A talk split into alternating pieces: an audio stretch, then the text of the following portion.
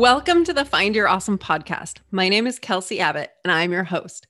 I'm an intuitive human design reader, a certified professional coach, and an instigator of joy.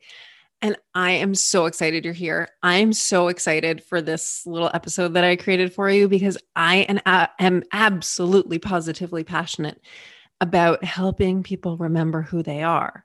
And part of us remembering who we are is learning to love ourselves.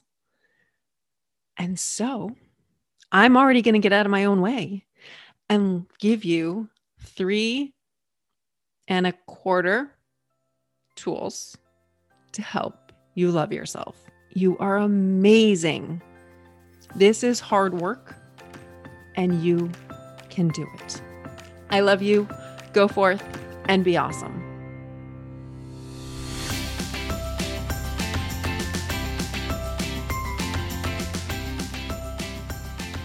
So here we are, spiritual beings here in these human bodies, trying to figure out this whole humaning thing. And a big piece of this humaning thing is learning how to love ourselves. And we stumble along, we trip over our big puppy paws trying to figure this out. Here's the thing. Each one of us is love and light, pure divine love and light. We are born knowing that. And then we forget. When I was a little kid, I called myself Toshi. And apparently I said, me, Toshi. My parents thought I just couldn't say the K and L and S sounds of Kelsey. But years later, years later, I was reading a book on an airplane, and I learned that Toshi is the Tibetan word for light. And I felt the truth resonate in my body as I realized that two-year-old me, toddler me, had been going around saying, I am light. I knew it then. And I very quickly forgot. I am passionate about helping people learn to love themselves because, man, oh man, did I struggle with this. As a kid, I have such a strong memory of walking down the hall in school, in grade school, you know, my footsteps on the linoleum floor. And to the pattern of my footsteps, I would say in my head, I hate myself, I hate myself, I hate myself. I can just bring myself back there so fast. We all learn along the way to be pretty mean to ourselves. Maybe you haven't had this exact experience. You probably haven't because you are not me, but maybe you've had a similar experience. And today I want to give you a few tools that can help you learn to love yourself. Now, these tools aren't absolute magic. It helps so much to work with a certified professional coach like me or many others, or a therapist. It helps a lot to have a professional teammate on your team to really, truly embody this work of loving yourself. With that said, here are a few things that I have done personally and I've done with my clients, and it's all been really helpful. Okay, so thing number one, write yourself a love note. Take a Post-it note. So this is a small piece of paper, sticky note, and write a note. So if I were writing one to myself, it would say, Dear Kelsey, I love you. I really love how your eyes sparkle when you're, when you smile. Love, Kelsey. That is an example of a real love note that I have written to myself. And I would put it on my bathroom mirror, and every time I see that love note, I'm going to make myself read it, because we look in the mirror so often, but we don't actually, we don't actually even see ourselves. But, you know, we habituate to that thing off to the side. This is, I want you to make a conscious decision to look at that note and read it. Maybe read it out loud. So here's, here's the project. Write yourself a love note rate it two, use your name, say, I love you, and say something specific that you love about yourself and sign it, love your name. Put this note up on your bathroom mirror or someplace where you're going to see it at least twice a day. When you see it, read it at least once, if not twice. Maybe read it out loud and keep this note up until you have truly embodied the message that's in there. And when that happens, write a new one. Now, if you share your bathroom mirror with somebody else, write a love note to them too. Get them on board for this project. So for instance, you write a love note to you, you write a love note to your partner, your partner writes a love note to themselves and a love note to you. You read all of the notes that are for you every single time you see them. You can get your whole family involved in this. Even if you don't all share a mirror, you could put them on the fridge, you could put them on the front door. Be creative with this. The whole goal is short, true notes that you can embody and that are not going to take you a long time. You're not going to be lazy. You're not going to skip over words when you read it. They're short, punchy, true, magical notes that you write to yourself. You embody the love. And when you need to freshen it up, you do that.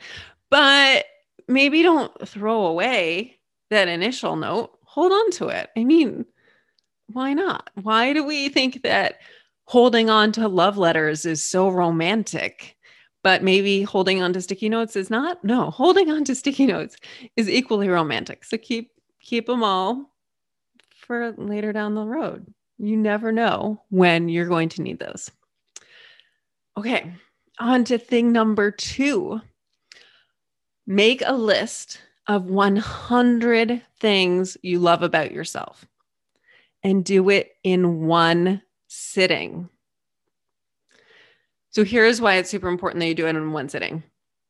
You're going to start out with, you know, totally in your brain, writing this list of things that you love about yourself, and you're going to get stuck. Maybe it's at number four, maybe it's at number forty. Who knows? It doesn't matter. But when you get stuck, you are going to drop into your body and start. You're going to continue to come up with things, and they're going to come from a deeper, truer place within you. one hundred things you love about yourself. All of these projects, by the way, I highly recommend you get it, not just an accountability buddy, but do this with a friend, do this with your partner, do this with your family. Hold each other accountable, hold each other to the truth. The truth is that you are love and light. The truth is that you are enough. The truth is that you are lovable. The truth is that you are loved. The truth is that you are so supported. Okay. The last thing. Here's what I want you to do. When somebody gives you a compliment, say, thank you. I know. That's right. When somebody says, I love your energy, say, thank you. I know. Ready? Practice. I love your energy. You are such a bright light. Did you say it? Thank you. I know. Make eye contact as you say that. And I got this exercise from Rebecca Tracy years ago. If you can, do this with a partner so you really truly can make eye contact as you are saying, thank you. I know. Now I'm going to give you an out. If this is a super awkward conversation, if you are meeting the president and they give you a compliment and you feel like it would be inappropriate to say, thank you, I know, out loud, you say, thank you. And internally you say, I know. Got it? Thank you. I know. This is important for all humans, but especially if you are a projector or a two four, because you guys can't see yourselves. So you actually need somebody to show you, to tell you what is great about you for you to be able to see it yourself. So give yourself that space to truly embody the compliment, to truly receive and embody. Let it drop into you. Allow it to become you. Now, one thing, I mentioned that I certainly wasn't born with, well, let me rephrase that. I was born knowing that I am love and light. I was born loving myself. But, you know, by the time I was four or five, I had very much forgotten. For people with gate ten in their human design, you guys already have the gift of loving yourself, but that doesn't mean that you actually are aligned with that gift at all times or at all. Because in fact, you might be more prone to the conditioning that says it's egotistical to love yourself. Don't be a narcissist. It's rude to brag, all of that stuff. And that's because you actually have that gift and you probably showed it early on in your life and you probably made people uncomfortable. Loving yourself does not mean being a jerk. It doesn't mean being self-righteous. It doesn't mean being narcissistic. It means knowing that you are love and light. And when you know and embody the fact that you are love and light, you allow other people to see that they too are love and light. Now, there's one more piece that I want to talk about when it comes to loving yourself, and that is our inner critic. Our inner critics are those voices in our heads that say, you're not good enough. You're too dumb. You're too fat. You're too slow. You're not funny. Whatever they say. And side note, please, one other thing you can do to love yourself, please talk to yourself as you would speak to somebody you love dearly. Please don't call yourself names. Please do not insult yourself. Please speak to yourself as you would your child. Okay, now back to the inner critic. So their inner critic says, you're not enough. You're not worthy. You're not smart. You're not cool. You're not beautiful. Our inner critics are actually trying to protect us. These are things we have unconsciously created to protect ourselves. Every single human creates an inner critic. Now, if you have human children of your own, your kids have inner critics, you are still a good parent. This has nothing to do with you. Even if your child's inner critic actually has your voice, it doesn't matter. This is part of the human process. This is part of our souls learning how to do things in this human body. This is part of why our souls signed up for this earth school, because this human thing is so tricky. So we all have this inner critic. And so many of us think we can just say, shh, shut up. That's not true. But it, that doesn't work. What we need to do is transform our inner critic. And that is something that I have found so powerful. Because let me tell you about my earliest memory of my inner critic. Let's go back to my first grade classroom, where our class was divided into two groups, the panda bears and the unicorns.